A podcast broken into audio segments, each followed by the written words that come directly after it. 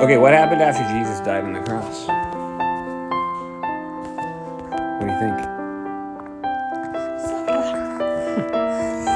Well, the first thing, yeah, the first, well, baby. What? No, he didn't. All right, after Jesus died on the cross, a couple things happened. we talked last time about how the earth quaked and the temple veil was torn in two. But then, also, um, the Jewish leaders didn't want the bodies of the people who were on the crosses to stay there the next day because it was like a holy day. And normally, when you were crucified, you'd be on the cross for like a while, like three days maybe. And the reason for that is that crucifixion is a very slow form of death. What ultimately kills people who are being crucified usually is that they they like can't breathe anymore ah. because while they're hanging on the cross, it makes it hard for them to use their lungs. So what the body does when it's trying to breathe is, is you push up from your feet on the cross or you pull up with your hands. And so you have to do that in order to breathe. But eventually, through all the pain and exhaustion, you stop being able to do that. And then you you just your muscles can't pull you up anymore, and so your lungs can't breathe anymore. So you die. I hadn't thought of this before, but that's probably another part of what's notable about it, saying that Jesus breathed his last. He gave up his breath on purpose. It wasn't like his lungs wouldn't work anymore, as usually happens, but he chose to breathe his last. So, anyway, one way to make this happen faster, if they wanted to make them die faster, was that was that they could break their legs. Because if they broke their legs, then they wouldn't be able to push up with their legs, and then they wouldn't be able to breathe, and they would die faster. So, well, yeah. So this is what the Jewish leaders wanted to do. They wanted to make sure that the criminals were all dead before the end of the day, before the sun went down. And so Pilate told the soldiers to go and break the legs of, of the people who were crucified. So they broke the legs of the two thieves on either side. But then when they, they looked at Jesus and they said, wait, I think he's already dead. So they checked, they wanted to check first. So they took a spear and they pierced it into his side. And when they pierced it into his side, blood and water came out. Now, John is the one who writes this in his gospel, and when he writes this, he says, He who sees who saw this bears witness, and he is telling the truth. And this serves one special purpose, and that is that it proves that Jesus was really dead. When he was buried, it wasn't like, oh, he was just like, you know, like like passed out or exhausted or something, and then he just woke up. No, no, no he was dead. I'm not a doctor, so I don't know the exact reason, but I've read some things by doctors about why if somebody wasn't dead and you and you pierce their side, it wouldn't be blood and water that would come out. But for some reason, when they're dead, that it proves that. I don't remember the details, but that's what they said. So that was proof that he was really dead. So when they saw that, they didn't break his legs, which also fulfilled a passage from the Old Testament. Not one of his bones shall be broken. Think about all the things that happened to Jesus that day, all the horrible things that had been done to him. They had whipped him and scourged him and hit him and struck him and put a crown of thorns on his head, head and made him carry that cross. And then they'd pounded nails through his hands and all these things. And yet, his bones were not broken. And what that shows, I mean, obviously, he faced the most terrible suffering and pain, but But by doing it this way, where his bones weren't broken, where God said his bones wouldn't be broken, it showed again that God was in control. That he chose what would happen and no one else. That he foretold what was going to happen to his son, the Christ, and no one else.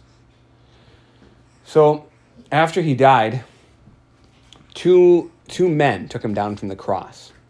One of them was Joseph of Arimathea, and the other was Nicodemus you might remember Nicodemus. Nicodemus came to Jesus by night because he was afraid of the other Pharisees. Nicodemus was a Pharisee.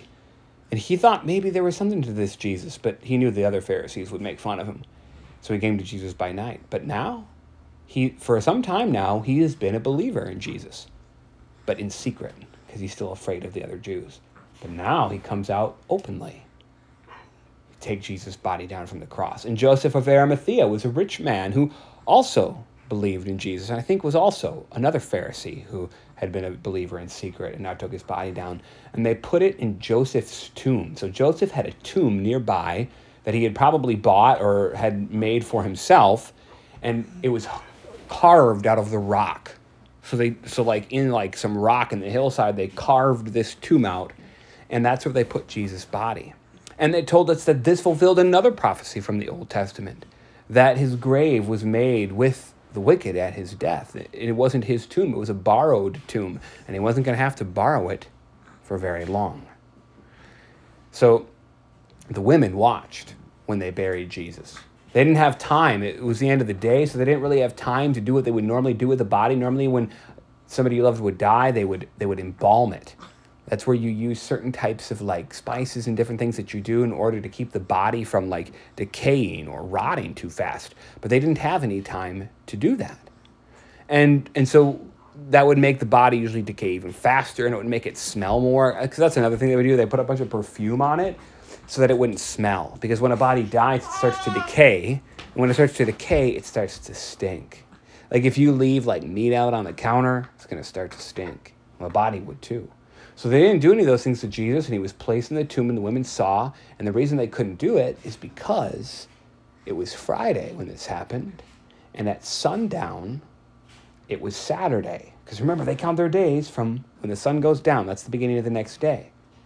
And on Saturday, they weren't allowed to do work. It was a Sabbath day. So they all went home. And think about that. They just saw this. They just saw Jesus, their Savior, the one they believed was their God. They saw him die. And then they watched him be buried. And probably the whole time that this is going on, his disciples must have been watching this and mm-hmm. thinking, like, well, at some point this is going to end. This must be like a terrible nightmare. We're going to wake up from this. This is, this is going to end. He's going to come down but he doesn't. And then they see him die. And maybe they think, oh, he's not really dead, but then they see the blood in the water. And they think, well, even then, maybe they think, well, he's, he's going to come back. And then they see him buried. Then they have nothing to do but to go home. And they have to sit at home for a whole day. Well, after that day is over, so at sundown on the next day, it says the women go and prepare spices. They couldn't do it before because they would be working on the Sabbath. So they go and they get the spices that they're going to use to anoint his body in order to prepare and go to find the body and anoint it, which is what they're going to do on Easter morning. And we'll talk about that next time, although, of course, you guys know what happened. But one thing to note is that normally when people's bodies die, they start rotting right away. And this would have been emphasized by the fact that they couldn't embalm it or put any perfume on it, so it would have been more noticeable. But Jesus' body did not start to decay from the moment he died, his body was preserved. The Old Testament foretold this. It says, You will not allow your Holy One to see corruption. It didn't even start to smell or decay at all, even though there was no perfume or spices placed on it, because that was prophesied too, and God kept his body so that he would rise again on the next day. So through his death and even through his burial, and then especially through his resurrection, Jesus, Jesus, well, through his death and burial, Jesus was taking our place. And through his resurrection, he's giving us his place. That's also why it says that in baptism, we are buried with him. Like we go into the tomb with him, we die his death because we're connected with him, and so we will rise with him as well.